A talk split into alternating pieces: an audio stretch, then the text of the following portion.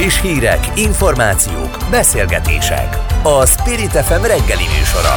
Indítsa velünk a napot, hogy képben legyen. A mikrofonnál Vogyerák Anikó. 7 óra 6 perc van, szép jó reggelt kívánok mindenkinek a szerkesztő Hazafi Zsolt nevében is.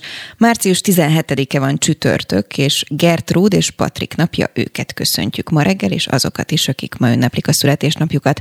Lássuk, hogy mi mivel készülünk a következő csak nem két órában. Elindult tegnap a pedagógusok sztrájkja, a minisztérium szerint mintegy 13%-kal tanároknak, a szakszervezetek szerint pedig háromszor annyian vettek részt. Megy a számháború, közben délután kockás inges tüntetés volt az emmi előtt. A számháború mellett beszélünk majd a sztrájk valódi céljáról, és hogy mik voltak a tegnapi tapasztalatok. Kapcsolunk majd vidéki és fővárosi iskolába is mindjárt. Aztán éjszaka Zelenszky ukrán, ukrán elnök két videóüzenetet is mondott az ukránokhoz is, és a nemzetközi közösséghez is. Erről is szó lesz. Közben hajnalban újabb rakétatámadás volt Kiev ellen, egy lakóházat is eltaláltak. Kiárási tilalom van a városban, és az Index tudósítója szerint bármikor elkezdődhet a város ostroma, őt, vagyis Kis Dániát próbáljuk majd kapcsolni a helyszínről. Több mint három millió ember hagyta el eddig Ukrajnát a háború kezdete óta, a legtöbben Lengyelországba mentek. A Migrációkutató Intézetet kérdezzük, hogy miben más ez a mostani háborús menekült helyzet, mint az eddigiek. És közben több ország már most próbál a menekülőknek munkát, megélhetést biztosítani, Magyarországon is 65 ezer betöltetlen állás van. Megbeszéljük még ebben az órában, hogy hogyan hat ez a helyzet a hazai munkaerőpiacra. Friss hírek, információk, beszélgetések. A Spirit FM reggeli műsora. Indítsa velünk a napot, hogy képben legyen. A műsorvezető Vogyerák Anikó. Tegnap reggel diákok ezrei vonultak a parlament elé, hogy kifejezzék támogatásukat a sztrájkoló pedagógusok mellett, és részt vegyenek a Kossuth térrel meghirdetett diák tüntetés a tanárainkért néven meghirdetett rendezvényen. Mint ismeretes, a pedagógus szakszervezetek keveselték a kormány 10%-os béremelését. Január 31-ére két órás figyelmeztető sztrájkot hirdettek, majd mivel ez nem vezetett eredményre, március 16-ára, tehát tegnapra már határozatlan ideig tartó munkabeszüntetést jelentettek be. A sztrájk első napjáról Totyik Tamást, a pedagógusok szakszervezetének alelnökét kérdezzük. Jó reggelt kívánok! Jó reggelt kívánok minden kedves hallgatónak is önnek is. No, vannak-e már számaik a tegnapi napról? Hát pontos számaink nincsenek, nem is lehetnek, mivel a két szakszervezet szervezi, és a, a adatokat még össze kell vetni. Ugye tegnap délutánig érkeztek be adatok, Úgyhogy én még ilyen számháborúban nem szeretnék belemenni, mert nem látom értelmét annak, hogy itt most Világos. három eltérésen vagy öt De nagyságrendeket lát egyébként, mert ugye Gulyás Gergely hát gratulált, vagy megköszönte azoknak a tanároknak, akik nem vettek részt a sztrájkba, és szerinte kevesebben voltak, mint a múltkori sztrájknál, az egynaposnál. Maradjunk annyiba, hogy mi is azt érzékeljük, hogy valamivel kevesebben voltak, mint január 31-én, de még mindig az egyik leg arányát vagy létszámát tekintve az egyik legnagyobb sztrájk volt a rendszerváltás óta. Mi az oka ennek ön szerint? hogy kevesebben voltak, hiszen az elmúlt hetekben mi is folyamatosan foglalkoztunk a témával, beszéltünk több szakszervezettel, önökkel is, és úgy tűnt, hogy egyre többen csatlakoznak ehhez a kezdeményezéshez. Hát a, a legfőbb oka az a kormánynak a rendelet, amelyik a sztrájkjogot teljesen kiürítette a közoktatásba, és a, a sztrájkot megcsúfolta. Ez a legfőbb indok a, távolmaradásnak, és ugye ebbe a sztrájkolók létszámban nincsenek benne azoknak a száma, akik a polgári engedetlenséget választották, tehát ez is egy kicsit gyengített a, a sztrájkban részvevők számát, tehát a, a kormánynak a, a tájékoztatásából például ez is jelzik, és az is, hogy a, az állami intézményekről beszél csak. Ez az egyik része egyébként, a, hogy a sztrájkokat teljesen kiürítették. A másik, hogy hihetetlen nagy nyomás nehezedett a, a kollégákra verbális agressziónak lehet tekinteni, hogy beszéltek egyes intézményvezetők, és rendkívül trükkösek voltak, azért valljuk be a tankeretvezetők is, amikor a szülők szolidaritásukat kifejezve nem engedték az iskolába, gyerekeket, és akkor rendkívüli tanítási szünetet rendeltek el. Ugye rendkívüli tanítási szünetet akkor lehet elrendelni, ha járvány van, vagy természeti katasztrófa van. Hát nem tudom, hogy a tankeretek természeti katasztrófaként érték meg a pedagógus szájkot.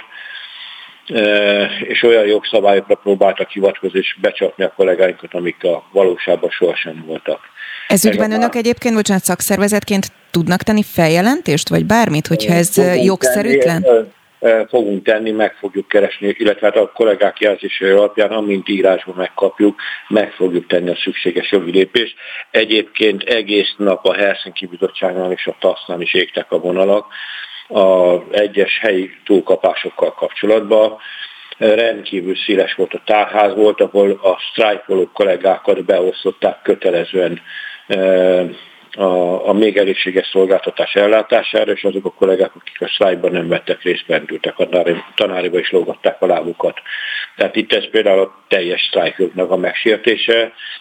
A másik trükk ugye az volt, hogy a, a, a szülőknek olyan levelet küldtek, amiben becsapták őket, és jogszabálysértéssel vádolták őket abban az esetben, ha nem küldik a gyerekeket az iskolába, de volt olyan eset is, hogy a kollégákat arra kényszerítették, hogy vagy szájkolnak egész nap, vagy vagy tanítanak, a kettő közötti átmenet nincsen, tehát ez olyan viselkedés volt a, a tankeletek részéről, mint a tankelet szervezte volna a sztrájkot, és ő diktálta volna a feltételeket, és nem pedig a sztrájkoló pedagógusok.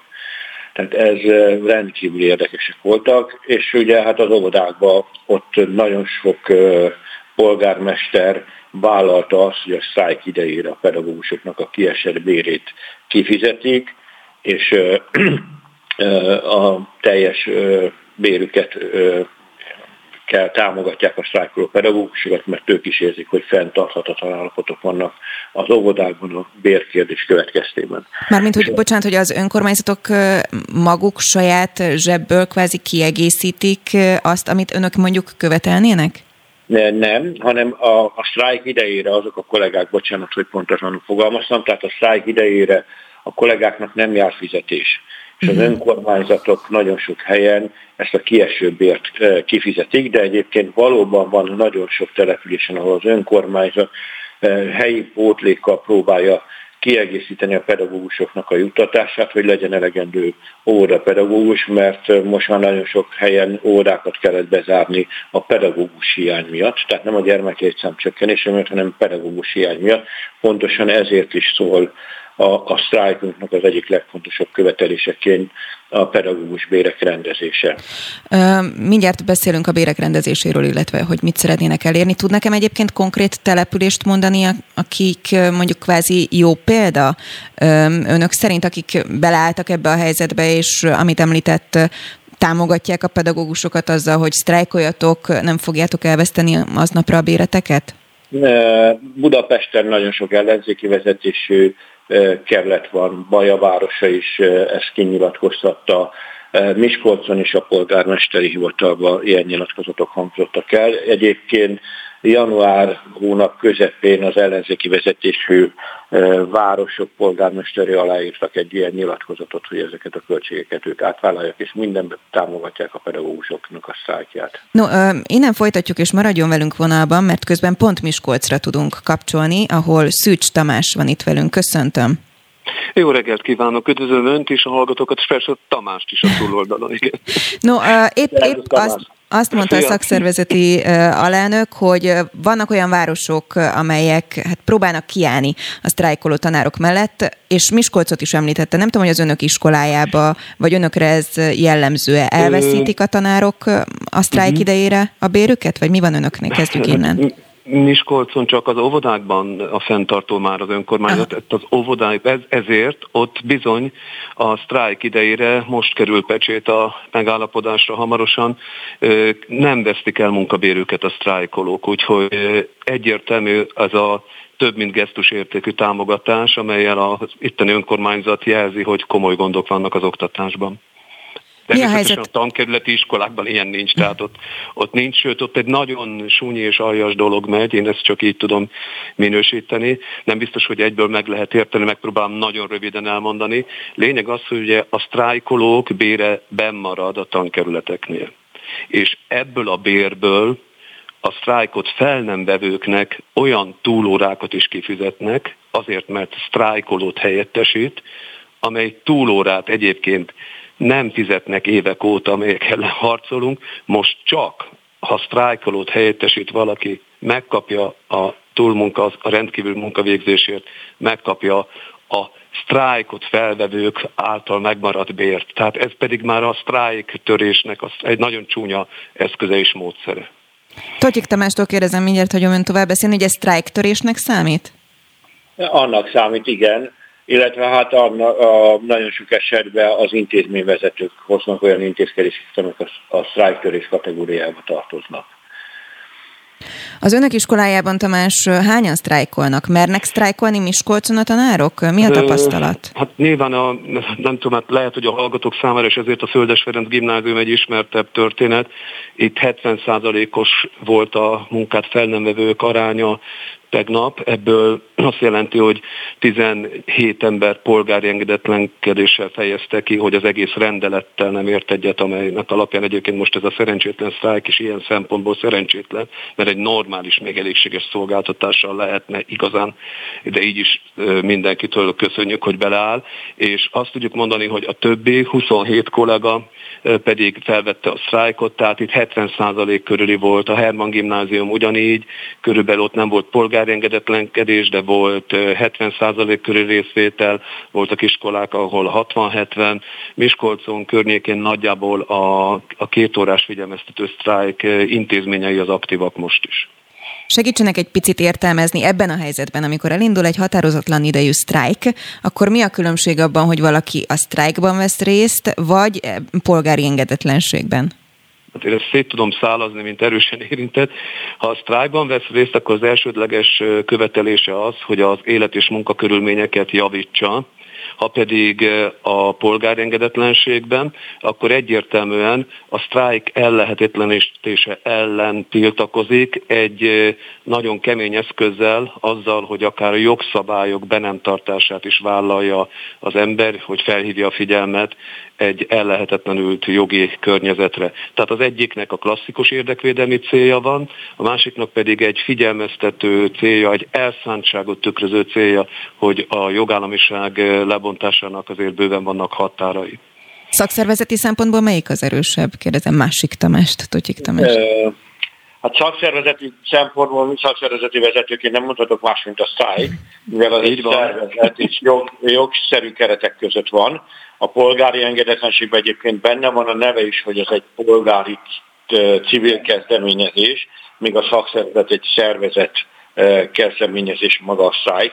Tehát ez is egy gyökeres különbség a kettő között és hát nagyon nagy a jogi bizonytalanság a civil kezdemény a polgári engedetlenséggel kapcsolatban, hogy milyen megtorlásokat fognak majd alkalmazni a polgári engedetlenségben részvevő kollégáknak. Idáig tétlenül nézte egyébként az állam, és a, az állami média rendkívül mélyen hallgatott a polgári engedetlenségi akciókról.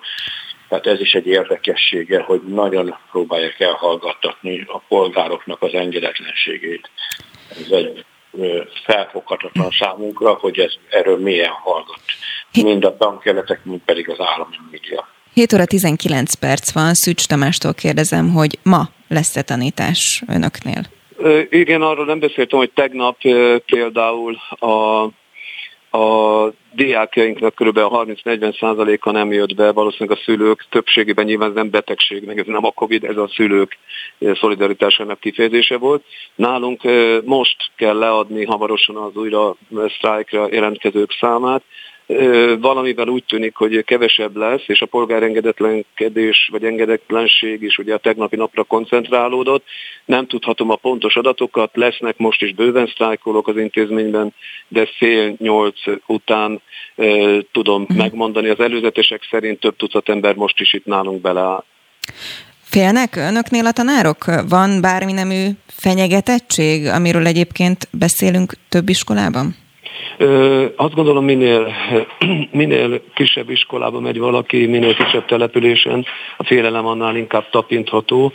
A Földes az egy olyan, olyan gimnázium egy nagyvárosban, ahol ez kevésbé érzékelhető. Nagyon sok múlik azon, hogy a helyi vezető korrekt módon jár el, vagy pedig informális, időnként formális eszközökkel beleszáll a sztrájkolókba és a sztrájk folyamatába. Nálunk korrekt, értelmes vezetés van, és felfogta azt is, hogy a sztrájkot akadályozni akár büntetőjogi felelősséggel is tartozhat ő, hogyha ebbe beleáll. Ezt azt kell mondjam, hogy nem minden igazgató fogta fel, gyakorlatilag nagyon ingoványos terepre tévedtek, amikor a sztrájkot elkezdték akadályozni, akár tankerületi sugalatra, akár valami másik. Szűcs Tamás Miskolcról, nagyon szépen köszönöm, hogy a rendelkezésünkre állt. Nagyon szépen köszönöm a megkeresést. Viszont hallásra. No, hogy látja, ami Miskolcon van, az hát nekem úgy tűnik civilként, hogy majdnem példaértékű, vagy hogy ott sztrájkolhatnak a tanárok, és ahogy hallhattuk a számokat, bele is álltak a tanárok ebbe a sztrájkba.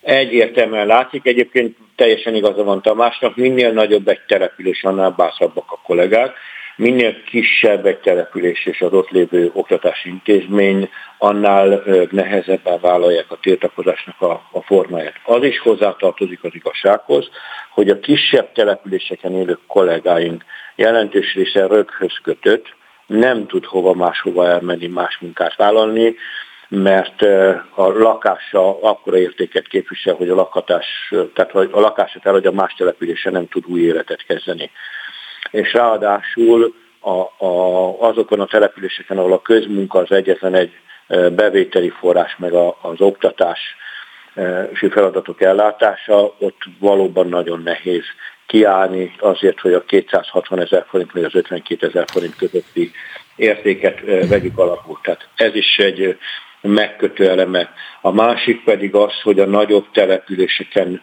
jobban összeta, vagy több intézményben bátrabban vállalják a, a kiállást a kollégák. No igen, ott tartottunk, mielőtt kapcsoltunk Miskolcra, hogy, hogy a követeléseknek ugye a fő része az, az a bérre, illetve a tanárok túlterheltségének enyhítésére vonatkozik. Mindeközben Gulyás Gergely tegnap miközben megköszönte azoknak, akik nem sztrájkolnak, azt mondta, hogy egyébként pedig ugye ők tárgyalnak az Unióval a 7 éves költségvetésről, és legalább az ígért háromszor 10%-os béremelés meg fog valósulni. Mi ezt kértük, hogy írásba mondják már, adják át nekünk, hogy milyen ütemezésbe, mihez viszonyítva, és milyen idő intervallumon keresztül fogják ezt adni. Hát erre azt mondták, hogy ilyen nincsen, és ne is váljunk a kormánytól ilyet. Annyiszor hitegették, annyiszor becsapták ezt a mai magyar pedagógus társadalmat, hogy mi már csak a leírott, aláírt megállapodásokban hiszünk, de még azt is néha felrúgták egy évvel később. Lásd, amikor a vetítési alapot a pedagógusoknak a minimálbérhez kötötték, ennek következtében 17 havi bérüket elvették a kollégáktól. No, közben, Közben, bocsánat, csak Budapestre is tudunk kapcsolni. Ravasz Ágnes van itt velünk a vonalban, a budapesti Bajza utcai általános iskola tanára. Köszöntöm. Jó reggelt kívánok!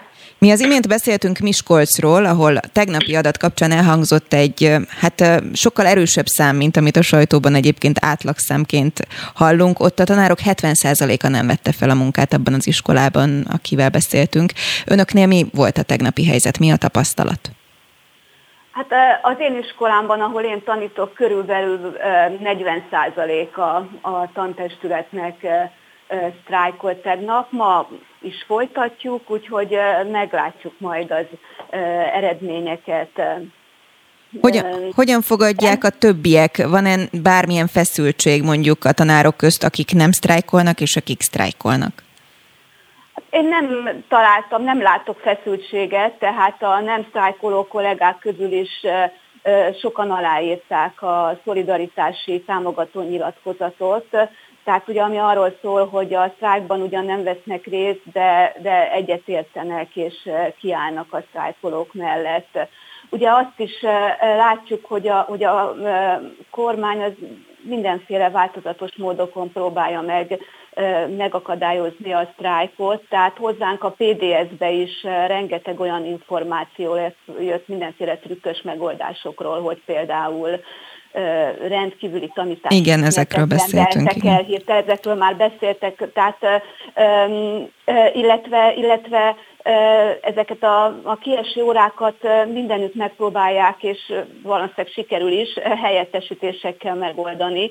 Tehát administratív módon az, az ENAFLO-ból nem derül ki, hogy, hogy sztrájk van, hiszen az órák azok, azok el vannak látva, és, és, és be vannak írva a helyettesítések. Tehát, tehát tulajdonképpen mi sztrájkolunk, és, és, és, és próbálunk kiállni amellett, hogy, hogy szükség van a változtatásokra, hát az említett, már az előbb említett dolgok miatt, és ezt, ezt mindenképpen kitartunk emellett, és az, hogyha a diákok, szülők, civilek mellénk állnak, illetve a, a szombati kockásinges nagygyűlésére a PDS-nek 15 órára minél többen eljönnek, az, az, az azt fogja megmutatni, hogy, hogy Magyarországon a társadalomnak az szüksége van erre a változtatásokra, és kiáll a pedagógusok mellett. Ravasz Ágnes, nagyon szépen köszönjük, hogy a rendelkezésünkre állt.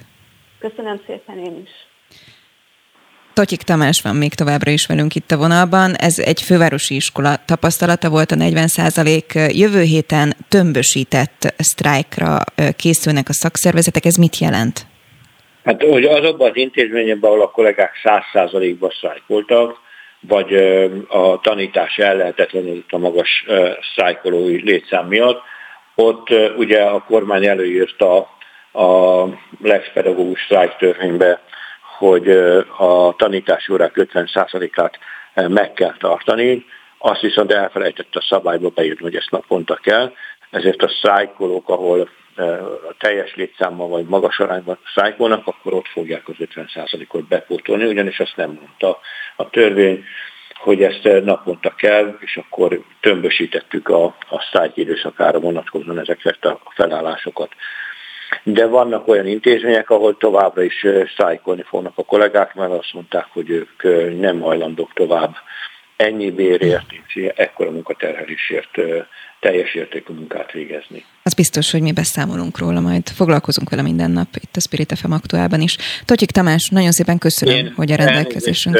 Igen? Bocsánat, én szeretném megköszönni a diákoknak és a szülőknek a támogatást, mert nélkülük nem ment volna. Itt a kollégák hihetetlen támogatást kaptak a diákoktól és a szülőktől, és ezért nagyon hálásak. Fontos elmondani. Köszönöm szépen. Viszont hálásra. Friss hírek, információk, beszélgetések. A Spirit FM reggeli műsora. Indítsa velünk a napot, hogy képben legyen.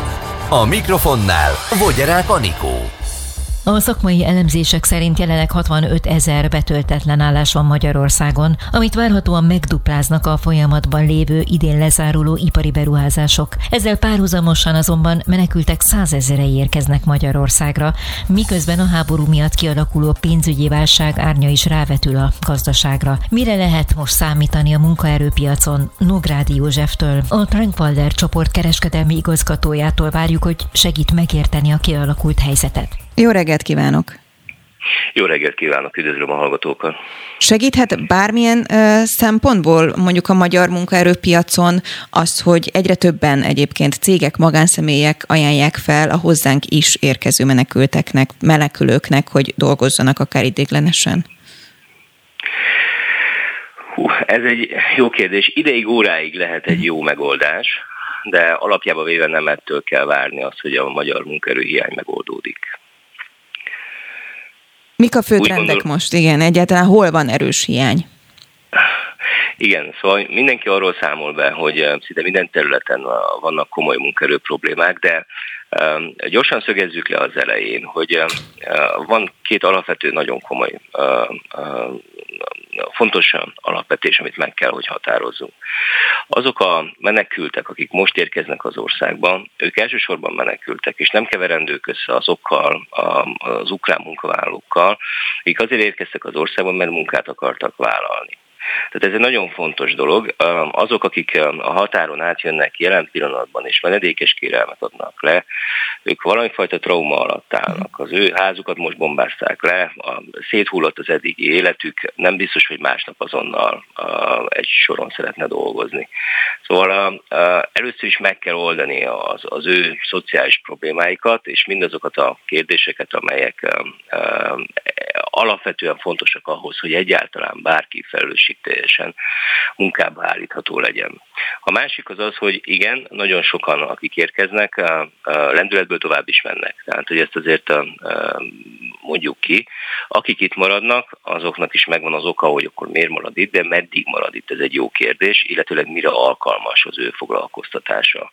Sokan nem beszélnek nyelvet, csak ukránul beszélnek, ezt is érdemes szem előtt tartani, illetőleg, hogy milyen képzettséggel bírnak, mennyi ideig tudnak maradni, az ő háttérben lévő szociális problémáikat hogyan oldják meg ezzel, ezek mennyire illeszthetők be az adott munkahelyre. Mert hogyha mondjuk valakinek van három gyermeke, és megérkezett az országba, meg még jött vele egy nagymama, őket el kell tudni valahol helyezni.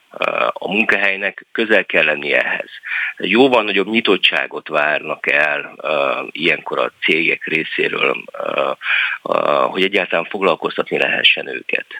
És ugye nagyon fontos, hogy itt jól fel kell mérni az, hogy ki mire is alkalmas, ezért úgy gondolom, hogy azok, akik első körben el lesznek helyezve, azok jellemzően olyan cégeknél, ahol már eleve foglalkoztatnak ukrán munkavállalókat, megvan az a nyelvi, hogy mondjam, könnyebbség, illetőleg kialakult egyfajta munkakultúra, ahol, ahol be tudnak illeszkedni.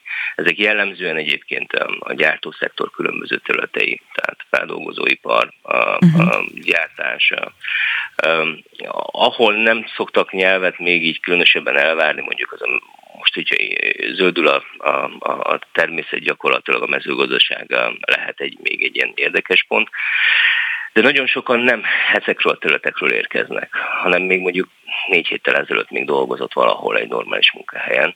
Nekik ez egy óriási sok, hogy, hogy valahogy újra beilleszkedjenek egy idegen országban. Hát igen, hiszen traumatizált állapotban vannak, ahogy ön is Pontosan. mondta. Úgy tudom, hogy az önök cége egyébként korábban is együttműködött, például a mátaiakkal, hátrányos helyzetűeknek is szerveztek munkát. Ezt jól tudom, igen. hogy van ilyen típusú tapasztalatuk?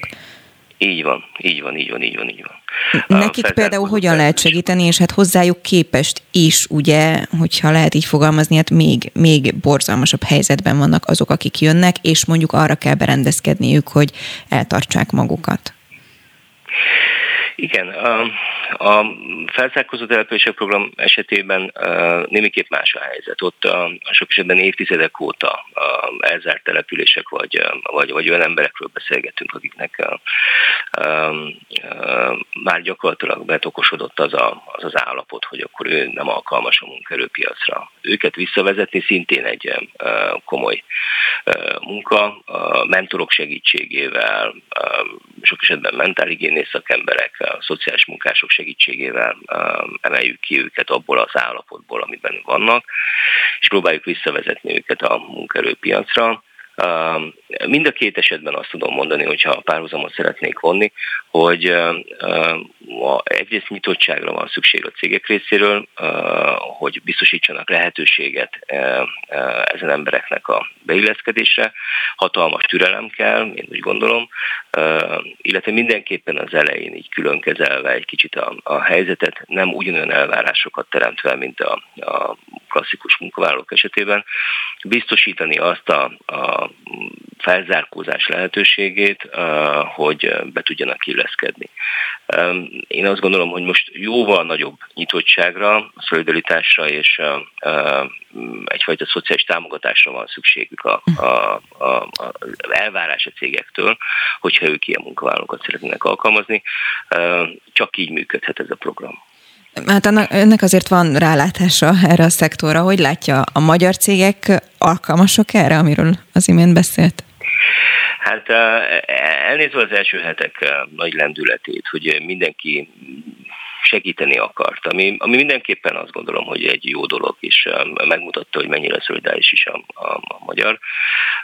A másik oldalon azért ez fontos megjegyezni, hogy ezt szabályozott keretek között érdemes szabad vagy lehet csinálni. Tehát nagyon fontos összedolgozni olyanokkal, akik, akiknek ez a munkájuk, ez a szakmájuk.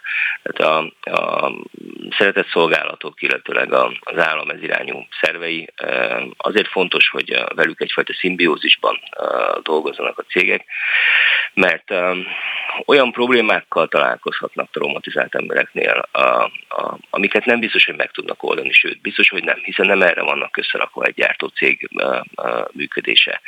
És ilyenkor azért jól jön egy tapasztalt szakember hozzáállása, felmérése, támogatása. Náluk megvan minden olyan dolog, ami, ami, ami, ami átrendítheti úgymond a munkavállalókat. Itt egyenként külön-külön vannak ezek a sorsok. Tudom, nagyon sokan minket is hívnak, akik, hogy ismerős itt vannak ukránok, és uh-huh. a többi, és a többi, és akkor vegyük fel őket, alkalmazzuk, és azonnal hajrá. Ilyenkor mindig azt tudom mondani, hogy oké, okay, találkozunk egy olyan ponton, ahol, ahol ott vannak a humanitárius szakemberek, ők szintén beszélgetnek az illetőkkel, felmérik azokat, hogy ez mennyire tartható. Ugye az ember ebben az állapotában első gondolata nyilván az, hogyha már biztonságban tudja úgymond az életét, meg a szeretteit, hogy jó, akkor most gyorsan elkezdem újraépíteni magam. És uh, van mögött egy nagy elhatározás, de egyáltalán nem biztos, hogy ez tud működni a hétköznapok uh, uh, szintjén. Hogy fogok bejárni? Megvannak-e a szükséges okmányaim? Tisztázni kell a státuszát sok esetben. Uh, Mirá garancia, hogy itt tudok maradni három hónapnál tovább? Azonnal be kell iratkozni valamilyen szinten, egy, ha hosszú távon itt tervezne, érdemes beiratkozni mondjuk egyből egy nyelvtanfolyamra. Ausztriába, a környező országokba, ahol érkeznek az emberek, ugye ha Csehországban vagy a szláv területre érkeznek az ukránok, aránylag gyorsan uh, uh, alkalmazkodnak a nyelvi területen, de német nyelvterületen például szinte már a második, harmadik napon elkezdenek németül tanulni. Uh, javaslom ezt is itthon is érdemes lenne azonnal így elkezdeni, ha szeretne itt maradni tényleg hosszú távon. Nagyon sokan meg mennének vissza ugye azonnal, hogyha Igen. véget ér a háború. Hát de ki tudja, mikor ér véget. Nézzük egy picit a, a másik oldalt. A szakma a háború kapcsán hát milyen veszélyeket lát? Gondolok itt arra, hogy akár leállhatnak komplett iparágak. Például most ugye a műtrágya gyártásról volt szó, vagy az ellátási láncban zavar lehet, akár például akadozhat az autóipar? A munkaerőhiány miatt? Nem, a, egyáltalán a háború kapcsán kialakult helyzet miatt, ugye ennek nyilvánvalóan lesznek gazdasági hatásai, amely Igen. kihathat a magyar cégekre is. Tehát egyfelől kellene kvázi segítenünk ugye a menekült helyzeten is, ugyanakkor több szektor bajban lehet.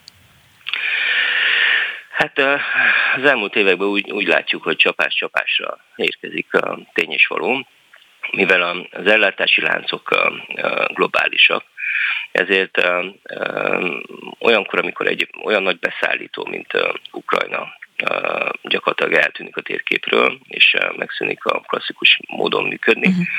akkor a, mindazok a cégek, akiknek az ellátási láncában ez egy komoly szerepet töltött be, lásd búza, vagy fém, vagy különböző olyan például autóipari alapanyagok, amelyek ott készültek, ezek tény is hogy meg tudják roppantani egy-egy ágazat működését, de szerencsére több lábon áll ugye a, a, állnak a különböző szektorok, csak ilyenkor egy-két hónap kiesése abszolút előbb benne van. Mire kiépítik az új beszállítói csatornákat, az új vonalakat, ezek nem tervezettek. Ilyenkor azonnal gőzerővel dolgoznak a háttérben a, a logisztikával megbízott szakemberek, hogy oké, okay, akkor az ellátási láncot hogyan fogják tovább vinni mondanám, hogy pillanatok alatt, de ez a hétköznapok szintjén sorleállásokban manifestálódik, és tény is való, hogy elképzelhető, hogy egy-egy cég akár egy hónapra is bezárja magát, de nem biztos, hogy nem fog megállni. Tehát pótolni fogja ezeket a hiányokat, és működni fog tovább. Nográdi József, nagyon szépen köszönöm, hogy a rendelkezésünkre állt. Én köszönöm a lehetőséget. Szép napot! Spirit FM 92.9 A nagyváros hangja több mint 3 millió ember hagyta el a 44 milliós lakossággal rendelkező Ukrajnát a háború kezdete óta. A legtöbb embert befogadó ország jelenleg Lengyelország, ahová hétvégéig több mint 1,7 millió ember menekült a fegyveres harcok elől. Magyarországra is több mint 200 ezren érkeztek. Mire lehet számítani ezen a területen? Marsal Viktort, a Migrációkutató Intézet kutatási igazgatóját kapcsoljuk. Jó reggelt kívánok! Jó reggelt kívánok! És egyáltalán én onnan indulnék, hogy mennyiben más ez a helyzet, mint ami mondjuk néhány évvel ezelőtt volt, amikor menekült hullám volt. Pont egyébként Orbán Viktor március 15-i beszédében megragadt az a mondat, hogy a menekülteket befogadjuk, a bevándorlókat nem, holott én azt gondolnám, hogy ők is menekültek voltak valahol, akik évekkel ezelőtt érkeztek. Ön hogy látja a helyzetet? Igen, hogyha pusztán jogi szempontból közelítünk, az nem szabad elfelejtenünk, ugye, hogyha a, a Genfi konvenciókat nézzük, amíg a menekültek helyzetéről rendelkezik, ugye ez nagyon világosan tartalmazza azt, hogy a, a háborús és egyéb konfliktusok elől menekülőknek ugye a legközelebbi biztonságos harmadik országba kell elmenniük. Ugye Ukrajna esetében ez egyértelműen ugye más szomszédok mellett e, Magyarország, Miközben például, hogy a Szíriát nézzük, akkor ugye hát Magyarország nem vagy nem határos Szíriával, hanem ugye nagyon sok ország van itt még közte, ahol ugye nem dúlt háborús konfliktus itt Törökországtól kezdve jövünk itt a Szerbiáig egészen el, akkor ugye itt számos olyan ország van, ahol ezek az útra kellők ugye biztonságosan maradhattak volna. Azonban itt az történt, és nagyon sokszor azt látjuk, hogy ez a, a csúnya asylum shopping működik, tehát az ember kinyitja a térképet, és nagyjából kitalálja, hogy hova szeretne menni. Ugye erre nincsen jogi felhatalmazás ugye a Genfi konvenciók mm. esetében, és az más kérdés egyébként, hogy hát ha megnézzük, hogy kik érkeztek és kik érkeznek ma is Európába a, déli oldalról, azért itt a döntő többség az nem háborús konfliktusok elől menekül, hanem alapvetően gazdaság gazdasági okokból hagyja el a hazáját, ami ugye nem jár azzal, hogy ők automatikusan valami védelmi státusz kapnak, miközben hát Ukrajnában dörögnek a fegyverek. Amikor tudósítókkal beszélünk, haditudósítókkal, akik megértek több háborút az elmúlt akár évtizedekben, akkor ők azt mondják, hogy attól más innen tudósítani, mert az egy dolog, hogy a szomszédban van, de ugyanaz a kultúra. Amikor oda mennek, akkor, akkor ugyanazokat az arcokat látják, ugyanazokat az épületeket látják romba dőlni. Ez valóban érezhető különbség, amikor mondjuk menekültekről beszélünk, akiket most fogadunk be? Én azt gondolom, hogy, a, hogy mentálisan Magyarország és Európa számára ez valóban egy, egy nagyon sokkoló ö, fegyveres konfliktus, ö, és hogy miközben az emberélet és emberélet közt nyilván ö, nincsen különbség, de az, az világosan látszik, hogy hogy Európát mégiscsak is benne Magyarországot sokkal inkább megindítottja az, hogy a, itt a közvetlen szomszédjában egy európai országban zajlik fegyveres konfliktus, mint a távoli földrészeknek a, a, a háborúival kellene foglalkoznia. Ha megnézzük a képeket, akkor valóban azt látjuk, hogy Kiev egy világváros, akár itt e, majdnem úgy Budapest is föl fedezhetnénk ugye a, a képsorokban, és valóban egyébként a hazatérő tudósítók, vagy a, a, az Ukrajnát megjárt, vagy ott levő tudósítók is arról beszélnek, hogy hát az az érzés, mintha egy, egy második világháborús filmbe csöppentek volna, ahol, és ez megint nagyon fontos különbség, hogy itt, itt reguláris hadseregek állnak el egymással szemben, nem valamiféle lázadó csoport, hanem egy bizony légiharcok vannak, itt bizony kölcsönös tűzérségi tűz van, tehát itt valóban kvázi nagyállamok hadseregei mérik össze egymással az erejüket, még akkor is, hogyha hát azért Ukrajnának a, a képességei messze-messze elmaradnak Oroszországétól. És hát ami még szerintem érdemes kiemelni, hogy itt azért mégiscsak egy olyan fegyveres agresszió történt, amiről a, a, hát a második világháború óta nem nagyon látott példát Európa. Mindenféle számok kerültek elő az elmúlt hetekben, és nyilván egyre magasabb a száma, a becslése annak, hogy hányan érkezhetnek hozzánk a környező országokba, Ukrajnából. A legnagyobb terhelés, ha lehet így fogalmazni egy ilyen időben, Lengyelországot éri. A lengyelek helyzete milyen erre van rálátása? Igen, ugye Lengyelországban a háború kitörése előtt is egy nagyon nagy ukrán diaszpora ért különféle történeti kulturális sokokból, ugye nagyjából két millió főre teszik ezt a számot. Ugye már most egyébként átlépte a két millió főt a, a Lengyelországba érkezettek száma, és hát ugye az egyéb szomszédos országokba belértve Magyarországot is még több mint egy millióan érkeztek.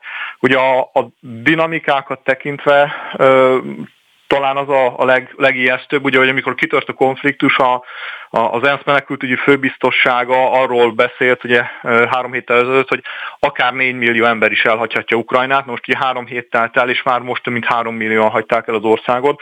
Tehát úgy néz ki, hogy ez a négy millió szám, ez, hát ez messze alá volt becsülve és hát nem nagyon látszik az alagút vége. A, legtöbb szakértő szerint pedig sajnos a, fegyveres konfliktusnak a, a, a, az igazi brutális része az majd most fog még csak kezdődni a, a, a városostromokkal, e, a nagyvárosok ostromával, ugye Kievnek is a, igazából a, a, az ostromai nem kezdődött meg, tehát hogy ez a helyzet sajnos romlani fog, és ugye amitől a, a szakértők, ugye a, a menekültekkel foglalkozók, a különféle humanitárius szervezetek és ugye a kormányzat is hát tart, vagy amire fel kell készülni, hogy itt, itt sajnos nem biztos, hogy sprintről, hanem maratonról van szó, tehát hogy nagyon sokan optimistán tekintettek, vagy tekintenek arra, meddig milyen hamar lehet vége ennek a, a háborúnak, de hát a, a szakértők sajnos ettől nem, nem ennyire optimisták, itt lehet, hogy hónapokról ö, lesz szó, és hogyha itt ö, ugye Európában a több millió, ne, ne Isten 10 millió körüli ö, menekültet kell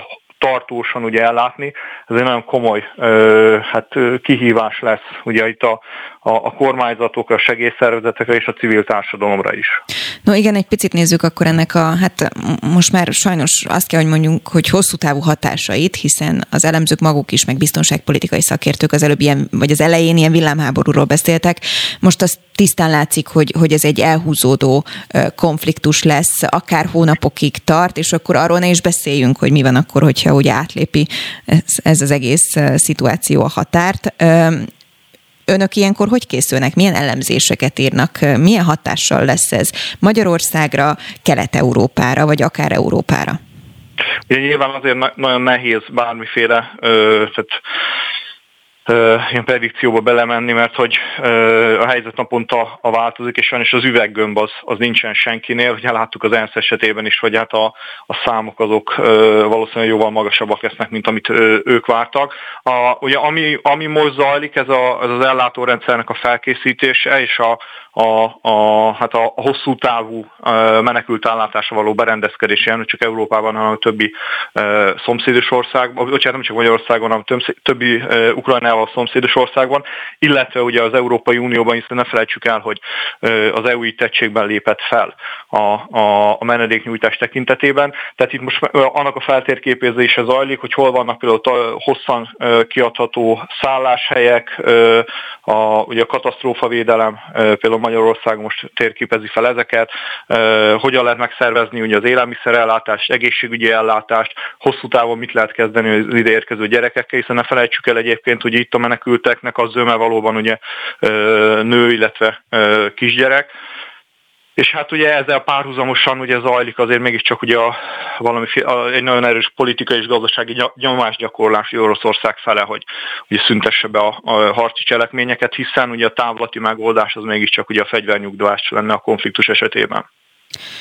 Hogy látja egyébként, Európa fel van arra készülve az elmúlt évek tapasztalatai alapján, hogy mondjuk egy esetleges hát integrálása a menekülőknek sikeres legyen? És Magyarország szerepe ebben mi, és mi hol tartunk ebben? Nézzük, ugye a, itt a, a, az interjú elején elhangzott, ugye, hogy itt azért ö, egy ö, alapvetően a miénkhez nagyon hasonló kultúrájú ö, keresztény országnak az állampolgára érkeznek, akiknek kiterjedt diaszpórái vannak Európában. Ugye erről is mentek, mentek a különféle becslések, és ugye hát nem tudom, 5-6-7 millióra is teszik azon ö, ukránok számát, ö, vagy ukrajnaiak számát, akik ö, ö, Európában ö, élnek, dolgoznak, és ez látszik most is egyébként, ugye, hogy a, a, a konkrét ellátórendszereket, az állami segélyszolgálati ellátórendszereket most még viszonylag kevesen veszik igénybe az érkezők közül, bár egyre nő a szám, mert hogy ugye a, a nem tudom, a családtagok, a, a férjek, a, az apukák, a, a, a testvérek, akik itt dolgoztak, nem tudom, Magyarországon, Lengyelországban, Németországban, ugye hozzájuk érkeznek meg most részben a, a családtagok. Ugye akkor lesz majd hát egy komolyabb kihívás, amikor ezek a, ezek a szálak már elkezdenek elfogyni. De ugye azért azt látjuk, hogy a, a, az ukrán munkaerőnek az integrálása az nem, nem ment rosszul az európai országokban. Nyilván itt majd a, a, a nagy számokkal lesz, lesz probléma, hogyha ne adj Isten mondjuk itt nem 4-3-4, hanem mondjuk 8-9-10 millió emberről lesz szó, és nem néhány hétre, hónapra, hanem ne, ne adj Isten évekre, akkor azért ez egy, ez egy komoly munka lesz mindenfél részéről, hogy ez a, ez a folyamat sikeresen le folyasson. Marsai Viktor, a Migrációkutató Intézet kutatási igazgatója. Köszönöm szépen, hogy a rendelkezésre. Köszönöm szépen. Friss hírek, információk, beszélgetések. A Spirit FM reggeli műsora. Indítsa velünk a napot, hogy képben legyen. A mikrofonnál Vogyerák Anikó.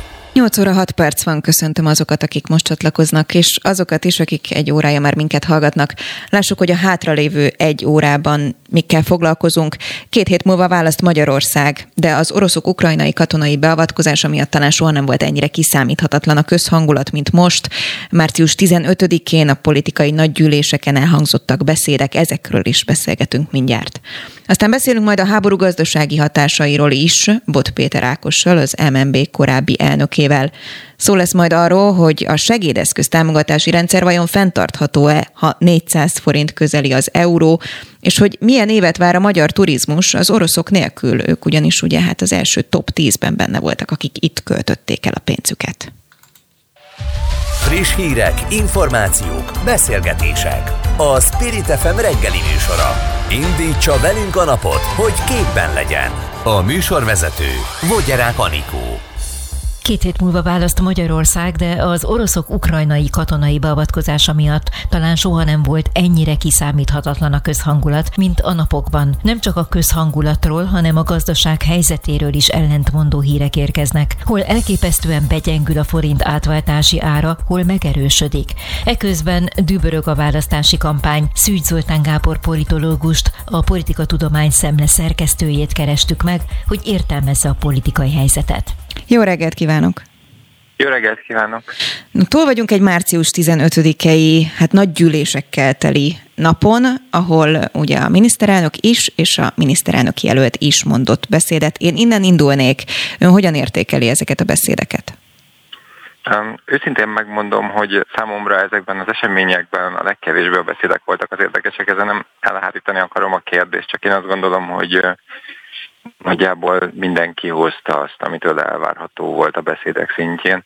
Ha volt valami igazán érdekes ebben a, ebben az eseményben, az az volt, hogy jól láthatóan az ellenzék e, hangulatilag mélyponton volt az elmúlt kb. egy hónapban, és nagyon rosszak voltak a várakozások azzal kapcsolatban, hogy, a, hogy az ellenzéknek az a március 15. ünnepsége mennyire lesz mozgósító erejű, és ebből a szempontból egyértelműen az ellenzék egy meglepetést okozott saját magának, ami pedig a békemeneten történt, illetve a, a kormány oldalnak a március 15. ünnepségén, aznak azt gondolom, hogy nagyjából az volt, ami várható, tehát egy bejáratott politikai gépezet megfelelő módon mozgósította az embereit, ennek megfelelően tálalt az eseményeket a rezsimnek a médiája is, ugye ők maguk is egyetemen arra számítottak, hogy az ellenzéki esemény egy kudarc lesz, és e- ehhez állították be a saját tudósításaikat is tulajdonképpen már magának az eseménynek a megtörténte előtt. És aztán ehhez, a, ehhez az értelmezéshez ragaszkodtak is a tények ellenére.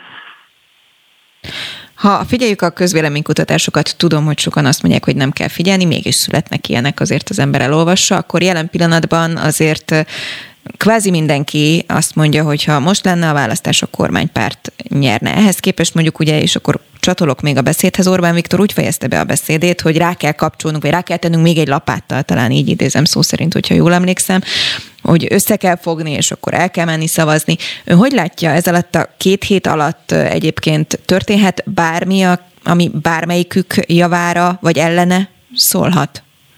Ennek az ennek a választásnak mindig is a Fidesz volt az esélyese, és ez nem változott az elmúlt években.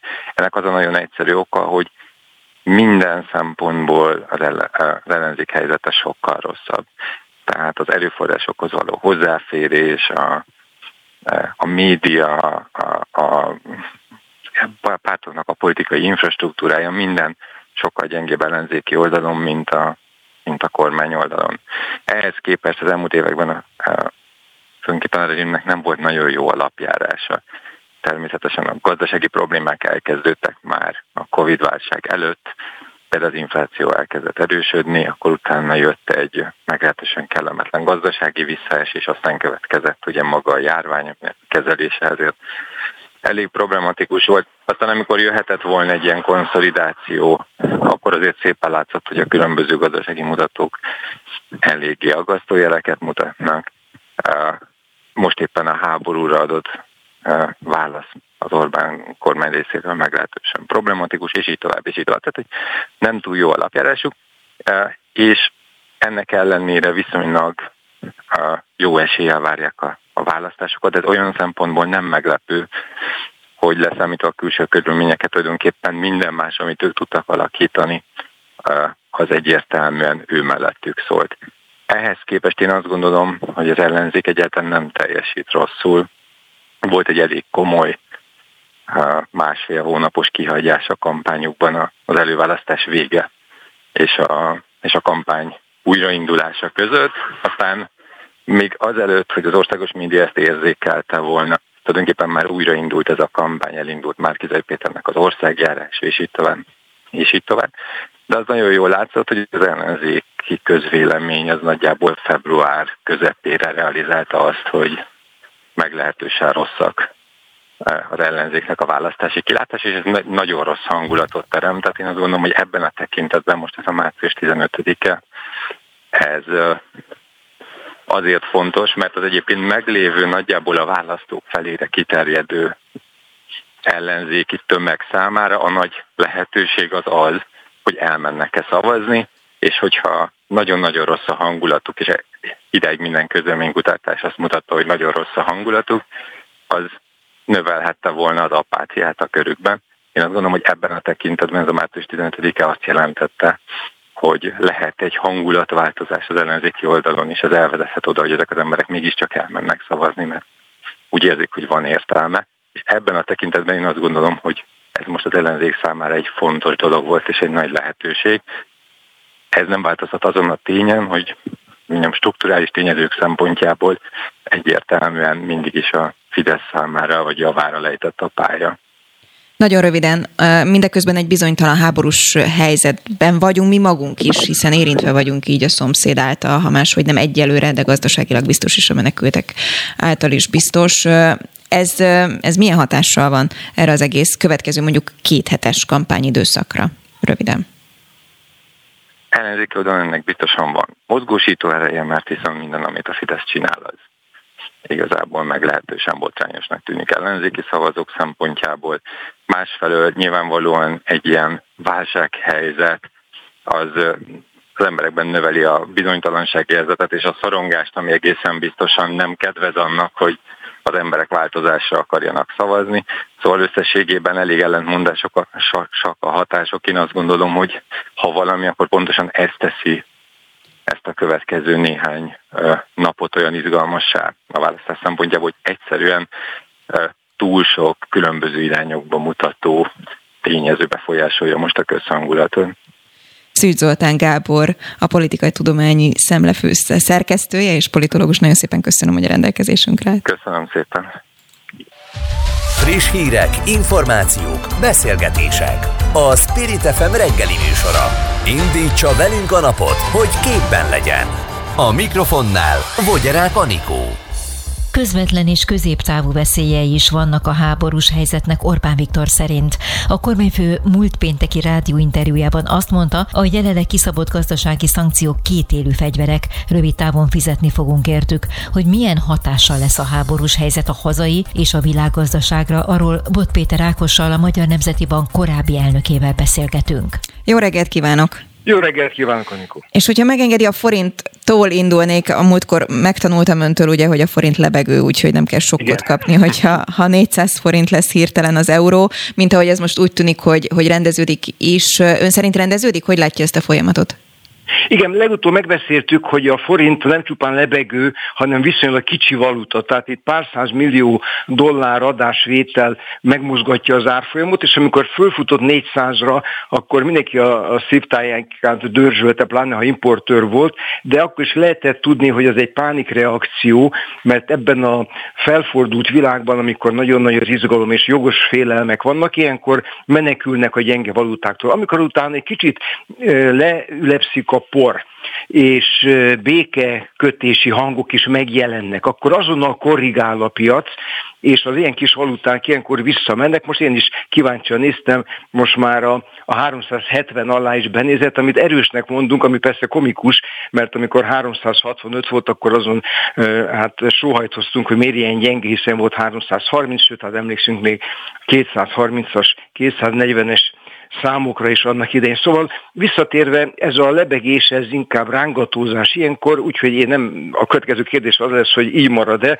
és a válasz az, hogy nem tudom, mert ezt a kis valutát nagyon sok spekuláció mozgatja. Ezt a politikusok támadásnak fordítják le, szeretik a katonai nyelvet. Egyszerűen arról van szó, hogy aki forinton ül, megijed, és akkor átmenekül esetleg aranyba, vagy dollárba, vagy svájci frankba, és amikor megnyugszik, és mégiscsak szüksége van rá, akkor megint megtartja, vagy visszavásárolja. A másik, ami ingadozik, az a földgáz ára, ami gondolom nem lebegő egyébként, viszont nagyon sok mindenre hatással van. Ugye ez már összekapcsolható azért az orosz-ukrán konfliktussal, és pont ugye a tegnapi nap egyik híre az volt, hogy a Nitrogénművek ZRT vezérigazgatója azt mondta az egyenes beszédben, hogy emiatt, hogy kiszámíthatatlan a földgáz ára, ők például le fognak állni a műtrágya gyártásával, ami nem tűnhet óriási problémának, ugyanakkor mindenre hatással lesz. Most kellene a gazdáknak dolgozniuk, nincsen tartalékuk, ő azt prognosztizálta, hogy minden iszonyatosan meg fog drágulni, ami a mezőgazdaságot érinti. Hogyan látja ezeket a folyamatokat? Egyre több ilyen típusú hatásra kell számolnunk? Hát először is a földgáz áraza is re, e, mozog, mert ez egy tőzsdei termék, és persze rögtön hozzáteszem, hogy az a tőzsdei termék az jelez valamit, de a hosszú távú szerződések azok egy kisimított árhoz igazodnak, tehát, nem, tehát amikor fölmegy 15-szörösére, ilyen is van, 15-szörösére fölmegy a földgáz ára a, a Rotterdami tőzsdén mondjuk, az nem azt jelenti, hogy abban a pillanatban 15-szörösére megy mindenhol, mert vannak lekötött szerződések, már vannak jobb helyeken vannak tartalékok is tárolóba is. Ugyanakkor kétségtelen, hogy a 2020-hoz képest már 21-ben nagyon fölment, és most a háborús izgalmak miatt még feljebb szaladt ez az ár. Fog ez lejjebb menni, még az is lehet, hogy mire ezt kimondjuk, már megint ma reggel lejjebb megy 10%-kal, de az bizonyos, hogy akik nagyon sok energiát használnak, nagyon nagy a, a költség struktúrán belül ez a tétel, mert hát vannak bértételek, adótételek, egyebek is, hát azok lehet, lehetetlen helyzetbe kerülnek, ha nem tudják áthárítani. Ha megemelik, akkor az a baj, hogy a gazdák nem tudják megfizetni, ha pedig eh, beszorulnak a, a, a kereslet és a növekvő árak közé, akkor lehet, hogy tényleg leállítják a termelést. De az is lehet egyébként, hogy ez egy ez egy kétségbeesett kiáltás, hogy például mondjuk a kormányzat segítsen, mert a kormánynak azért rengeteg eszköze van, hát ezeken a termékeken adó van, hát nyugodtan engedhetne az adókulcsból, vagy engedhet, szóval többfajta megoldás van, hát én most a kormány helyett ezt nem mondom el. No, ha visszaugorhatok egy kicsit így a forint-euróhoz, akkor megtenném abból a szempontból, vagy szemszögből, hogy ugye az ellenzék azt mondogatja, hogy már régbe kellett volna ugye vezetni az eurót, és majd ők bevezetik. A kellett volnával nem nagyon tudunk mit kezdeni szerintem, de ön szerint ilyenkor, amikor, ahogy mondta a folyamatokat, hogy azért ingadozik a forint, reális az, hogy, hogy áttérjünk egy euróra, vagy inkább ki kéne még várnunk ezzel? Hát e, itt nem az ellenzék mondja ezt, hanem a magyar közgazdás társadalomnak az óriási többsége, hiszen pontosan ezek a rángatózások mutatják, hogy milyen óriási probléma és verseny hátrány egy kicsi nyitott országnak, hogy a valutájának az érték egyik napról a másikra felszalad, leszalad. Hát most egy üzletkötő hogy kössön üzletet forintban? Megsúgom, nem kötő üzletet forintban, tehát a legjelentősebb üzletek Magyarországon euróban történnek. Magyarország már régben van az euróvezetben, csak a kormány ezt nem vette észre, és még nekünk polgároknak még ez nem áll rendelkezésre. Szóval ez egy szomorú történet, mert azért nem ok nélkül tér, tehát Ausztriától kezdve Németországon át, és ugye a kisebb hozzánk közel álló országok is, Szlovénia, Szlovákia, Észtország, és elég jól megvannak vele. De abban igaza van, hogy ez, hát ez így alakult történelmileg. Az a kérdés, hogy maradjon-e így még beláthatatlan időkig, és akkor az én válaszom az, ha engem kérdez, hogy hát Viszont kérdezem, semmiképpen se, semmiképpen se, hát legalább egy, egy pályaterv legyen, egy elgondolás legyen. És az a, az a politikai mondás, hogy hát öt éven belül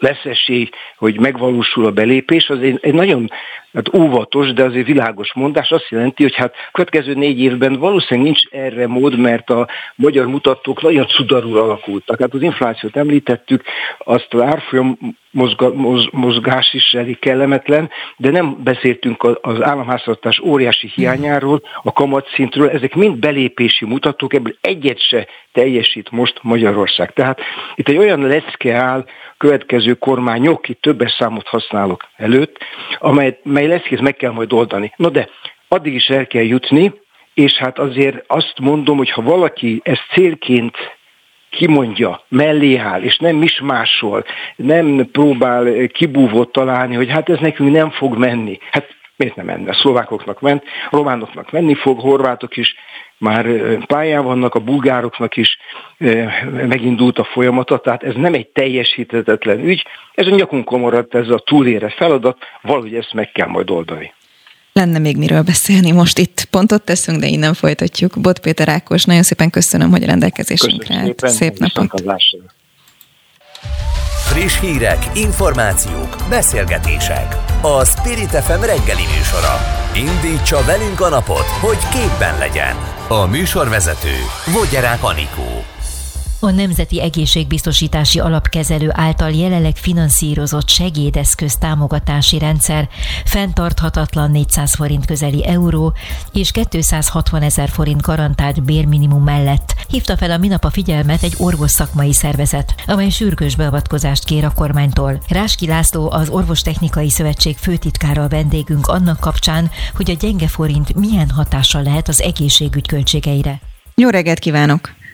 Kezdet csokolom, köszöntöm a hallgatókat. No, az imént picit kénytelen volt belehallgatni a kis gazdasági elemzésünkben, de szó volt például ugye a forint árfolyamról is, és arról is, hogy ez nem feltétlenül stabil. Mindenre hat, az önök szektorára is. Hogyan?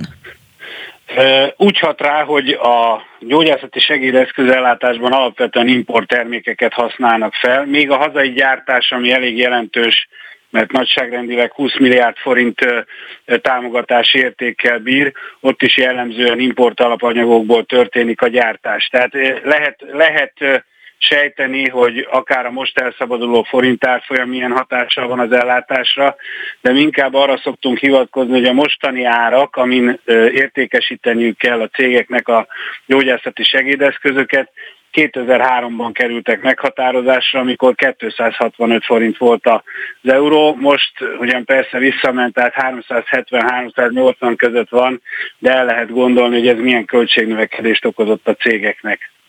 Ez a gyakorlatban mit jelent egyáltalán, milyen eszközökről beszélünk? Igen, ez egy jó kérdés, hiszen a, a, ha egy átlag polgár meghallja a gyógyászati segédeszköz, akkor általában nem tudja, hogy miről beszélünk majd amikor elkezdjük sorolni, akkor a fejéhez kap, hogy jó, hát ezekből én is vagy a családom is használ. Ez jelen pillanatban a támogatott termékkör 3400 terméket jelent. A főcsoportja ennek a kötszerek, a vérelemző készülékek, ugye például a tesztcsíkok, a mozgássérült eszközök, botmankó, járókeret, stoma eszközök, inkontinencia eszközök, illetve a, még van egy nagy csoport a, a hallásjavító eszközök, tehát a hallókészülékek. Amikor mi elkezdtünk októberben tárgyalni a kormányjal a, a szükséges árkorrekcióról, akkor azt jeleztük nekik, hogy elsősorban a mozgássérült ellátás sorozatgyártású eszközei, magyarán a bot, mankó, járókeret, elektromos moped, ezek azok az eszközök, amelyeket már nem lehet beszerezni a nemzetközi piacon, a közfinanszírozott, azaz a ö, gyakorlatilag 15 éve hatósági áron ö, forgalmazott árszínvonalon. Tehát már nem tudnak a cégek ö, a hatósági ár alatt vásárolni. Ugye erre mondta a társzervezetünk ö, elnöke a minap az ATV-ben, hogy, hogy ez nagyon hasonló ahhoz, mint a benzinár, csak a mi árainkat nem egy-két hete fixálták, hanem gyakorlatilag 2003-ban. Tavaly októberről beszél, amikor elindultak erről a tárgyalások. Hol tartanak most? Elég kemény, elég kemény és hosszú tárgyalások voltak. Nyilvánvalóan föl kellett deríteni a kormányzatnak azt, hogy melyek azok az eszközök, ahol ezek, ezek a problémák különösen jelentkeznek, hiszen, hiszen rendkívül változó azért a, a az egyes eszközök, illetve az egyes cégek helyzete. Tehát van olyan, van olyan eszköz, amit nem lehet beszerezni a hatósági ár alatt, van olyan, ami néhány százalékos ár is van, és előfordul az is, hogy még tisztességes ár is lehet ezeket forgalmazni. Nyilvánvalóan ezt föl kell deríteni a kormányzatnak, hogy a megfelelő pontokon tudjon beavatkozni. Természetesen mi tettünk javaslatot, számszaki javaslatot, ennek nyilvánvalóan mondjuk a forrásigénye 10 milliárd forintos nagyságrend lett volna, kormány viszont azt mondta, hogy ennyit most nem tud erre, erre a célra szánni. Február másodikán volt egy tájékoztató megbeszélés az Emberi Erőforrások Minisztériumában, ahol az illetékes helyettes államtitkár arról tájékoztatott bennünket, hogy a, a meglévő költségvetési forráson belül 3 milliárd forintot csoportosítanak át a legszükségesebb eszközökre, ezek egyébként a már említett botmankó járókeret, uh-huh. illetve légzésterápiás eszközök, valamint valamennyit kapnak a az egyedi gyártású eszközök úgyis, mint a protézisek, illetve az ortopédcipők, de ennek a 3 milliárd forintnak a, a rendeletbe, jogszabályba öntése a mai napig nem történt meg. Az ígéret az volt, hogy az április első hatályba tud lépni. Mit tudnak tenni? Hát nézze, most a helyzet, azt mindenki elmondja, ön, mint rádió szerkesztő műsorvezető tudja, hogy, hogy most mindenki arra hivatkozik, hogy a választások miatt nem sok minden történik az államigazgatásban. Ez hát és minden mellett ne felejtsük el, bocsánat, hogy kirobbant egy háború mellettünk, ami gondolom szintén nem segít ezen a helyzeten önöknek. Hát pontosan, tehát most, most elég erőteljesen másra koncentrál a, az államigazgatás. Ezt természetesen egyrészt megértjük, másrészt kénytelenek vagyunk elfogadni. Mi arra hívtuk fel, és a forgalmazói szervezet is arra hívta fel a figyelmet, hogy a kormányalakítás után gyakorlatilag azonnal folytatni kell ezeket a tárgyalásokat, és kitalálni, hogy hogyan lehet úgy átalakítani a gyógyászati segédeszköz támogatás rendszerét, hogy az hosszú távon fenntartható legyen. A cégek is tudják biztosítani az ellátást, a betegeknek se kelljen sokkal többet fizetni az eszközökért, és a költségvetése terhelje nagyon. Ez egy bonyolult feladatrendszer, tehát nem mondom, hogy ezzel egy nap alatt végezni fogunk. Nos, hát akkor innen folytatjuk és figyeljük a folyamatokat. Ráski László, az Orvostechnikai Szövetség főtitkára. Nagyon szépen köszönöm, hogy a rendelkezésünkre állt. Köszönöm viszont hallásra. Friss hírek, információk, beszélgetések. A Spirit FM reggeli műsora. Indítsa velünk a napot, hogy képben legyen. A mikrofonnál Vogyerák Anikó. Az új állás keresésének legerősebb indoka a kevés fizetés, derül ki a Műegyetemi Állásbőrze szervezője által készített friss közvéleménykutatásból, amelyet a piac és profit szemlézett. A főként fiatalok által kitöltött felmérésből az is kirajzolódik, a munkavállalók igénylik az innovatív megoldásokat átlagosan leginkább a négy napos munkahétnek és a rendszeres közösségépítő programoknak örülnének. A részletekről Orbán Balást, a Műegyetemi Hallgatói Kft. ügyvezető igazgatóját kérdezzük nézzük. Jó reggelt kívánok! Jó reggelt kívánok, köszöntöm a hallgatókat. Volt meglepetés az ön számára ebben a kutatásban? Igazából nem volt meglepetés, azonban nagyon sok érdekes választ kaptunk, itt a nyitott kérdéseket is beleértve, és ahogy az előző idézetben is elhangzott, a várakozásainknak azért megfelelően alakultak ezek a válaszok. No, melyek voltak akkor ezek az érdekességek, vegyük sorra? Egyrésztről a négy napos munkahét az egy lassan most már elvárt kérdésé válik a munkáltatók körébe, amikor is új állás iránt érdeklődnek, illetve az nem okozott valóban meglepetést, hogy a fizetés tulajdonképpen az a legkomolyabb indok, ami miatt hát más munkakör irányába, munkahely irányába kacsingatnak a munkavállalók. Azonban szeretném azt hozzátenni, hogy volt egy, egy olyan tényező is, ami a kutatásból visszaköszönt, amely kiemelendő, és az említett két tényező mellett mérvadó, az pedig nem más, mint a, a munkavállalói megbecsülést, tehát az álláskeresők között nagyon-nagyon fontos kérdés az, hogy milyen megbecsülést is kapnak, milyen munkahelyi légkör köszön vissza egy-egy cég életében. 21-30 év közötti fiatalokat kérdezett ugye ez a kutatás. Ebből ugye az derült ki, hogy ön is említette, hogy a legfontosabb, hogy hol mennyit kereshetnek, mennyire motiváltak ezek a fiatalok. Ez kiderül-e, változott-e ez a trend az elmúlt években? Én nem ma kezdtem a pályát, de arra emlékszem több mint 20 évvel ezelőttről, hogy például ingyen dolgoztam hónapokat, vagy volt, hogy akár éveket azért, hogy az adott szakmában elérjek valamit. Ez, ez van még? Ez a, a, hogy is mondjam, környezet egyre inkább visszaszorulóban van. A frissen belépő munkavállalók igazából már tényleg komoly elvárásokkal rendelkeznek a munkáltatókkal szemben. Azok az utánpótlás képző vagy gyakornoki programok, amely mondjuk akár tíz évvel ezelőtt működtek, azokat újra kellett fogalmazni, és ezt mondjuk én személy szerint örömmel köszöntöm, hiszen én is önhöz hasonlóan végigjártam a szamárdétrát sok esetben. De ez nem baj, nem? Vagy ez most ilyen negatívum ránk nézve? Olyan tekintetben azért negatívum, hogy voltak olyan helyzetek, amikor a az elvárások azok nem találkoztak, tehát míg a szakmai előrelépés és tényleg a munkába tanulás lehetett volna elvárás, sajnos nem kaptak olyan körülményeket, a fiatalok, a gyakornokok, itt jellemzően egy egyetemistákról beszélünk, amelyek keretébe fejlődhettek volna. Az visszaköszön a munkáltatói kitöltésbe, hogy ezzel foglalkoznak, és nem csak a pandémia miatt, tehát ugye azért most már tényleg több mint két éve ránézek a naptáramra, két év is egy nap telt el tulajdonképpen a komolyabb korlátozások kezdete óta, hanem a változó trendek miatt is ez most egy, egy kiemelt kérdés volt az elmúlt években, hogy a gyakornok és az utánpótlás képző programokat, ezeket felülvizsgálják a munkáltatók. Ugye foglalkoztak a kérdőívben azzal is, hogy mennyire elégedettek egyébként a jelenlegi munkahelyükkel a fiatalok. A kitöltők nagyobb része, ahogy látom a számokat, 64,5%-a inkább elégedett, és 12%-uk nem. Azt lehet tudni, hogy mi okozza mondjuk az elégedetlenséget, vagy mi az, amitől elégedettek? Itt is a pénz van első helyen? Hogyan lehet cégeknek motiválni, vagy elégedetté tenni a fiatalokat? A, a jövedelem valóban minden kérdés esetében talán a legfontosabb. Azonban hozzátartozik a munkahelyi légkör, ennek a megteremtése, a különböző közösségépítő programok, az innovatív megoldások, a kényelmes munkavégzés.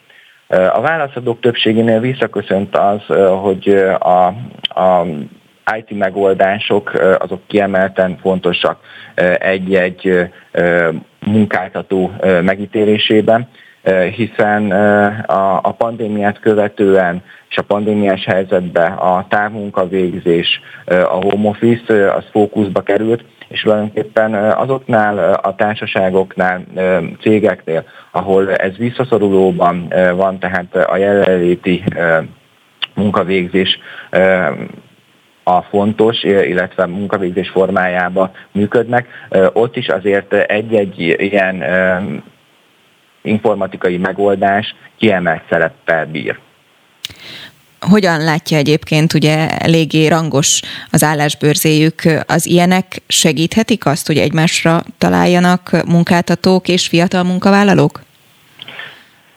Az állásbőrzének ez, ez is az egyik célja. Tehát lényegében tényleg egy kis betekintést tud adni azzal a pár perccel, akár órával egy-egy munkavállaló az érdeklődőnek.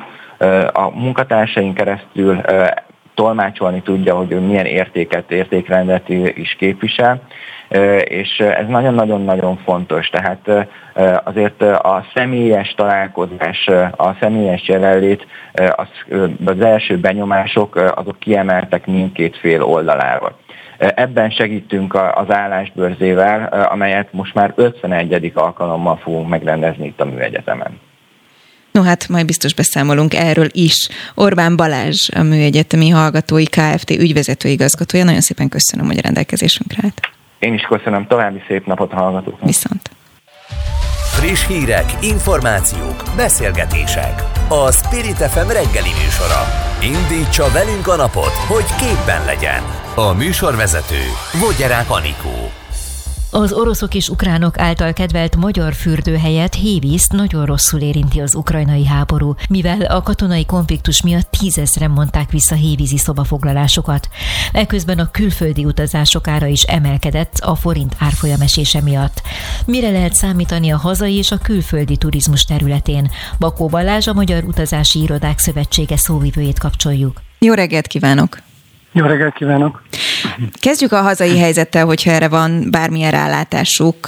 Ugye korábban már beszéltünk arról, hogy a hazai turizmusnak a jeles képviselői voltak az oroszok, ugye itt a bejátszásunkban is hallható volt, hogy Hévíz például, tudom, hogy ott mondjuk oroszul vannak már kiírva információs táblák is.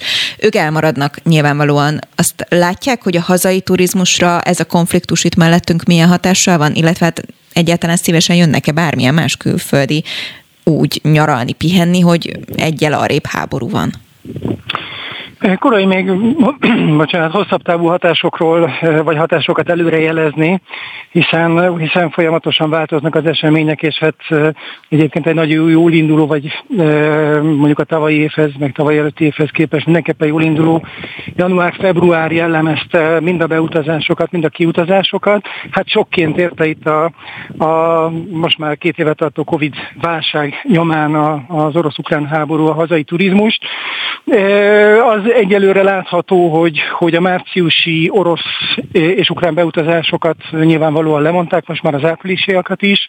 Egyébként a, valóban a legfontosabb célvárosok az orosz és ukrán turisták körében, de főleg az oroszok körében Hévíz, Hajdúszoboszló és Budapest voltak, és hát igazság szerint a, a válság előtt 2019-ben csak Hévíz esetében 7,7%-át adták a turistáknak a, az orosz beutazók, és 1,2%-ot az ukránok.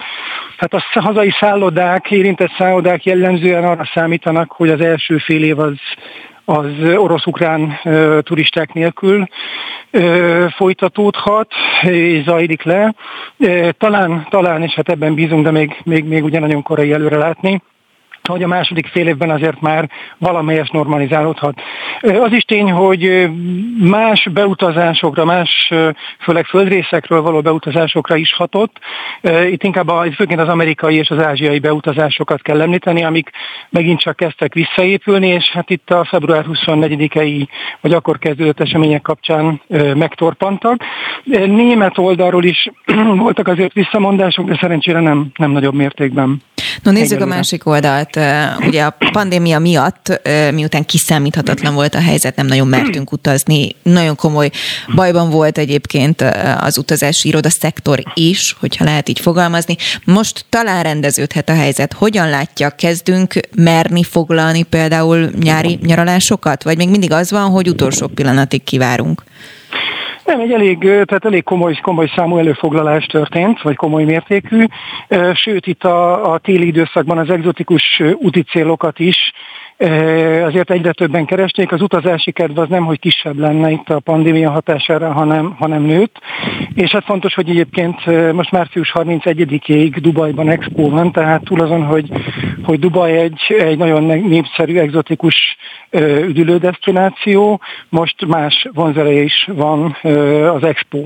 A nyaralásokkal kapcsolatban is azt látjuk, hogy, hogy Törökország, Görögország tekintetében most már megindultak az előfoglalások, úgyhogy hát igazság szerint bízunk abban, hogyha, hogyha mondjuk az oroszországi kiutazásokat szintén egy időre erősen visszavetheti ez az egész válság, és az egész háborús helyzet, azért a a közkedvelt nyáron közkedvelt nyaralóhelyeket nem fogja komolyabban érinteni, illetve a, a most jellemző kulturális körutazások iránt is egyre nagyobb az érdeklődés, és egyre több megy el közülük. Mik, mi a trend, hogy látja, mi a legkedveltebb célpont, vagy ön mondjuk mit javasol, hova menjünk, ahova majd, hogy nem biztonsággal mehetünk? Én azt gondolom, hogy a, a, kedvelt, a nyáron kedvelt nyaralóhelyek mindenképpen, tehát az előbb említett Törökország, Görögország, Törökországban és egyébként Egyiptomban, ami szintén népszerű, hát egészen biztos, hogy, hogy érezhető lesz az orosz turisták elmaradása. Tehát ott akár, akár, akár több, több helyel is számolhatunk, biztos, hogy nagyon várják oda a magyar utazókat is. Az ilyenkor megszokott Olaszország, Spanyolország az úgy szintén, úgy szintén népszerű lesz mi úgy gondoljuk. Bakó Balázs, a Magyar Utazási Irodák Szövetségének szóvivője. Köszönöm szépen, hogy a rendelkezésünkre állt. Köszönöm én is, viszont hallásra. Böngésző. Mivel foglalkoznak a vezető internetes portálok? Hogyan találnak egyes híreket? Mire kattintanak a legtöbben? Böngésző. A Spirit FM reggeli műsorának online lapszemléje. Címlapsztorik, értekezések, izgalmas információk. Böngésző. Hazafi Zsolt szerkesztővel köszöntelek itt a stúdióban Szép is. jó reggelt, és a hallgatókat is köszöntöm. Képzeld, úgy alakult, hogy maradt időnk, hogy elmondjad az összes híredet, nem fogom belét folytani. Három hírt hoztam neked. Helyes, ahogy szoktad. Az egyik az az atv.hu-n van, hogyha elmondom, akkor rögtön a YouTube-on ilyen tutoriál videókat fogsz keresni, hogy hogyan lehet túlélni az apokalipszist. Tehát oktató videókat, hogy hogy tudsz be csomagolni annyi kaját, hogy túléljél akár Ez egy kicsit riogató hír lesz, úgy érzem. Van a naphíre.hu-ról egy gigamega pozitív hír, és van a 444.hu-ról egy nagyon vicces sem realisztikus, az üzleti életnek egy olyan vetületét vették gorcső alá, ahol a kutyakaja egy nagyon speciális adózási kifejezésé nemesült. No, kezdjük ez utóbbival.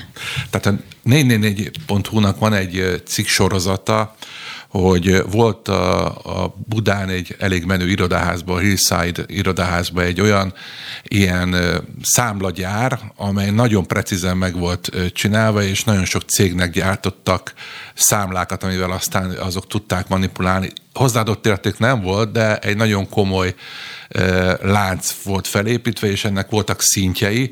Volt a nagyfőnök, akivel kevesen találkozhattak, akkor volt alatta egy mester, alatta voltak az ilyen emberek, és hát elég vicces, mert a kutyakaja az a, az, a, az, az ilyen ö, fekete pénz volt, tehát hogy az a... Hogy értve? Hát az, az volt az, amivel egyik megkente a másikat. Tehát amikor tisztára mostak kis pénzt, akkor az volt az ilyen adócsalt pénzt a kutyakaja, hogy Aha. kell vinni az XY-tól az XY-nak kutyakaját.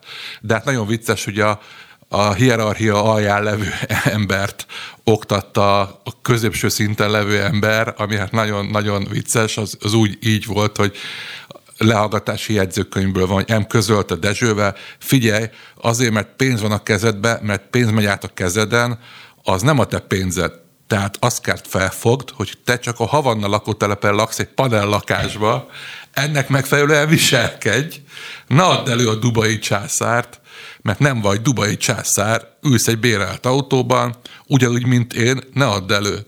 Azzal, beszélgettünk sok pénzről, és olyan emberek pénzét intézzük, akik nek sok van, és vasvillával kell forgatni a pénzünket, az nem a mi pénzünk. Tehát ilyen beszélgetések vannak. Szerintem Ez egy ilyen, egy ilyen kis mi... regénynek is beillik, nem? Vagy nem tudom, egy ilyen... Az van, hogy régen, amikor ilyen, ilyen magyar könyveket olvastam, mindig azt hittem, hogy ilyen kitalációként, hogy ilyen, ilyen nagyon ilyen És nem. Arra, hogy, hogy, hogy azért nem, ezek ilyen re- reálisak, de vicces. Tehát a kutyakaja, akkor, amikor megállították a rendőrök, akkor izgult, hogy papírzacskóban volt 50 guriga, tehát 50 millió forint, de a rendőrök nem vették észre, az milyen kínos lett volna, hogy honnan van nálad 50 millió forint. Talán, nem tudom. Mit keres nálam? Milyen 50 millió? Tehát ez egy ilyen áfacsaló részleg volt. Tehát van még a naphíréből a pozitív. Azt a végére szeretnék mindenképp pozitív a, a hírt, úgyhogy, úgyhogy hozzad a drámai híredet. Hogy, hogy rögtön rá fogsz keresni ilyen tutorial videókra a YouTube-on, hogy hogyan kell fehérjét, cukrot, szénhidrátot zacskókba elrejtened, hogy túléld a következő heteket, hónapokat.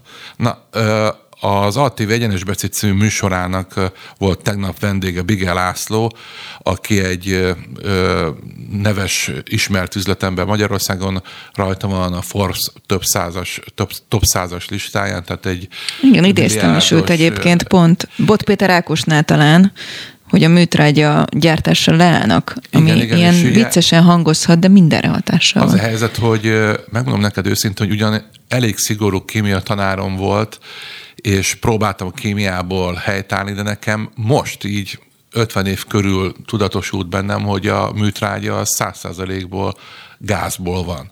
Ugye most, hogy van a háború, a gáz az úgymond gázos. Nagyon vicces voltam, ez zárója.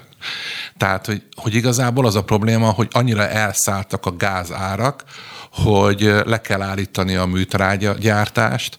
Ha nincs műtrágya, akkor nincs rendes termés, mert a műtrágyának köszönhetően van nagy termés átlag. Mivel ha nincs rendes termés átlag, akkor nem tudják rendesen etetni az állatokat, vagy, nincs, vagy nagyon drága a takarmány, azaz nagyon drága lesz a hús, és azt arról Nagyon beszélt, drága lesz minden. Igen, arról beszélt a, a, a Bige László, hogy mindennél drágább lesz, és még annál is több minden, és aki most teheti, termelő, az amennyi műtrágyát tud venni, amilyen áron vegye meg, mert még ez kétszer-háromszor is drágább lesz. Tehát ha most hazamész, mondom, nézzél ilyen túlélő videókat, hogy hogyan lehet, vagy az van, hogy elcsomagolsz, vagy vannak ilyen, ilyen olyan túlélő videók is, hogy hogyan lehet ilyen speciális étrendre, ilyen rovarokat, meg ilyeneket átállni, hogyha... De szuper lenne, igen próbáltam így feldobni a reggeledet. Nagyon sikerült. No, akkor próbáljuk meg a pozitív hírrel levezetni, jó? Hát a naphíre.hu avval a címmel írja hogy ficánkal a forint, így alakult az árfolyam ma reggel. Ez egy érdekes, hogy ez a kifejezés, ez, hogy ficánkal, ficánkal? a forint, ez, ez, ez, ez mit jelent? A lényeg az, hogy erősödött a forint a dollárhoz képest, egy kicsit gyengült Jó, hát az még mindig messze képest, van azért az a 260, azért... ami már eleve magasabb, mint ami 230 volt, még emlékszünk Há, várjál, ilyenre. Nem, azért, azért igen, hát most ugye 370 az euró, azért mégsem 400, tehát az... Ja, hár, igen, hár, kettő, miről azért beszélek? egy hét alatt gyönyörűen alakult, ahogy igen. süt a nap, úgy gyönyörűen alakult a e, euró árfolyam is, és a dollár az meg csak 305, 335 forint.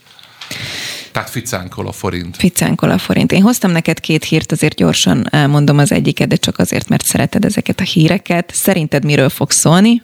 Tuszupról? Eltaláltad, látod? Na. Te is ki tudod találni. Nagyon össze vagyunk már hangolódva. Zsófi megmutatta, hogy milyen üzeneteket szokott ő kapni a tükrére.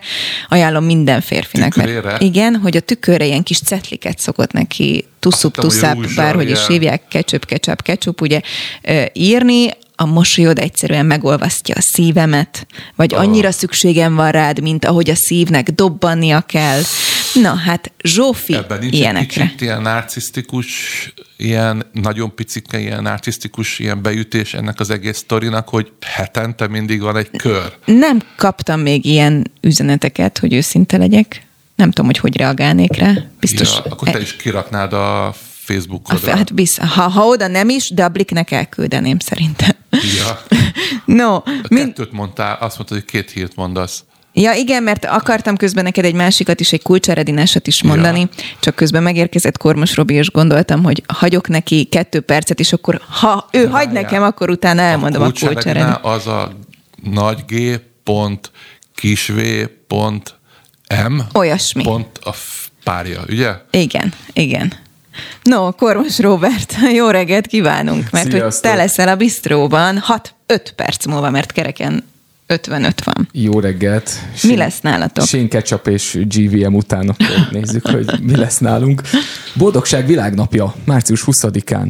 Ha az év 360 négy napján nem vagyunk boldogok, de március 20-án azért Ma van március 20 boldog lenni. Nem, Három nem. nap múlva lesz. Ja, igen, a hétvége. Felkészülünk a boldogságra, a hétvégi boldogságra. Lesz egy egész napos ingyen látogatható online konferencia, amit a Jobb Veled Világ Alapítvány szervez. Ami azért ilyen kicsit visszás, nem, hogy tehát, hogyha nagyon boldog akarsz lenni, akkor menj el egy kvázi és tudom, hogy nyilván nagyon izgalmas lesz, de unalmasnak tűnő konferenciára.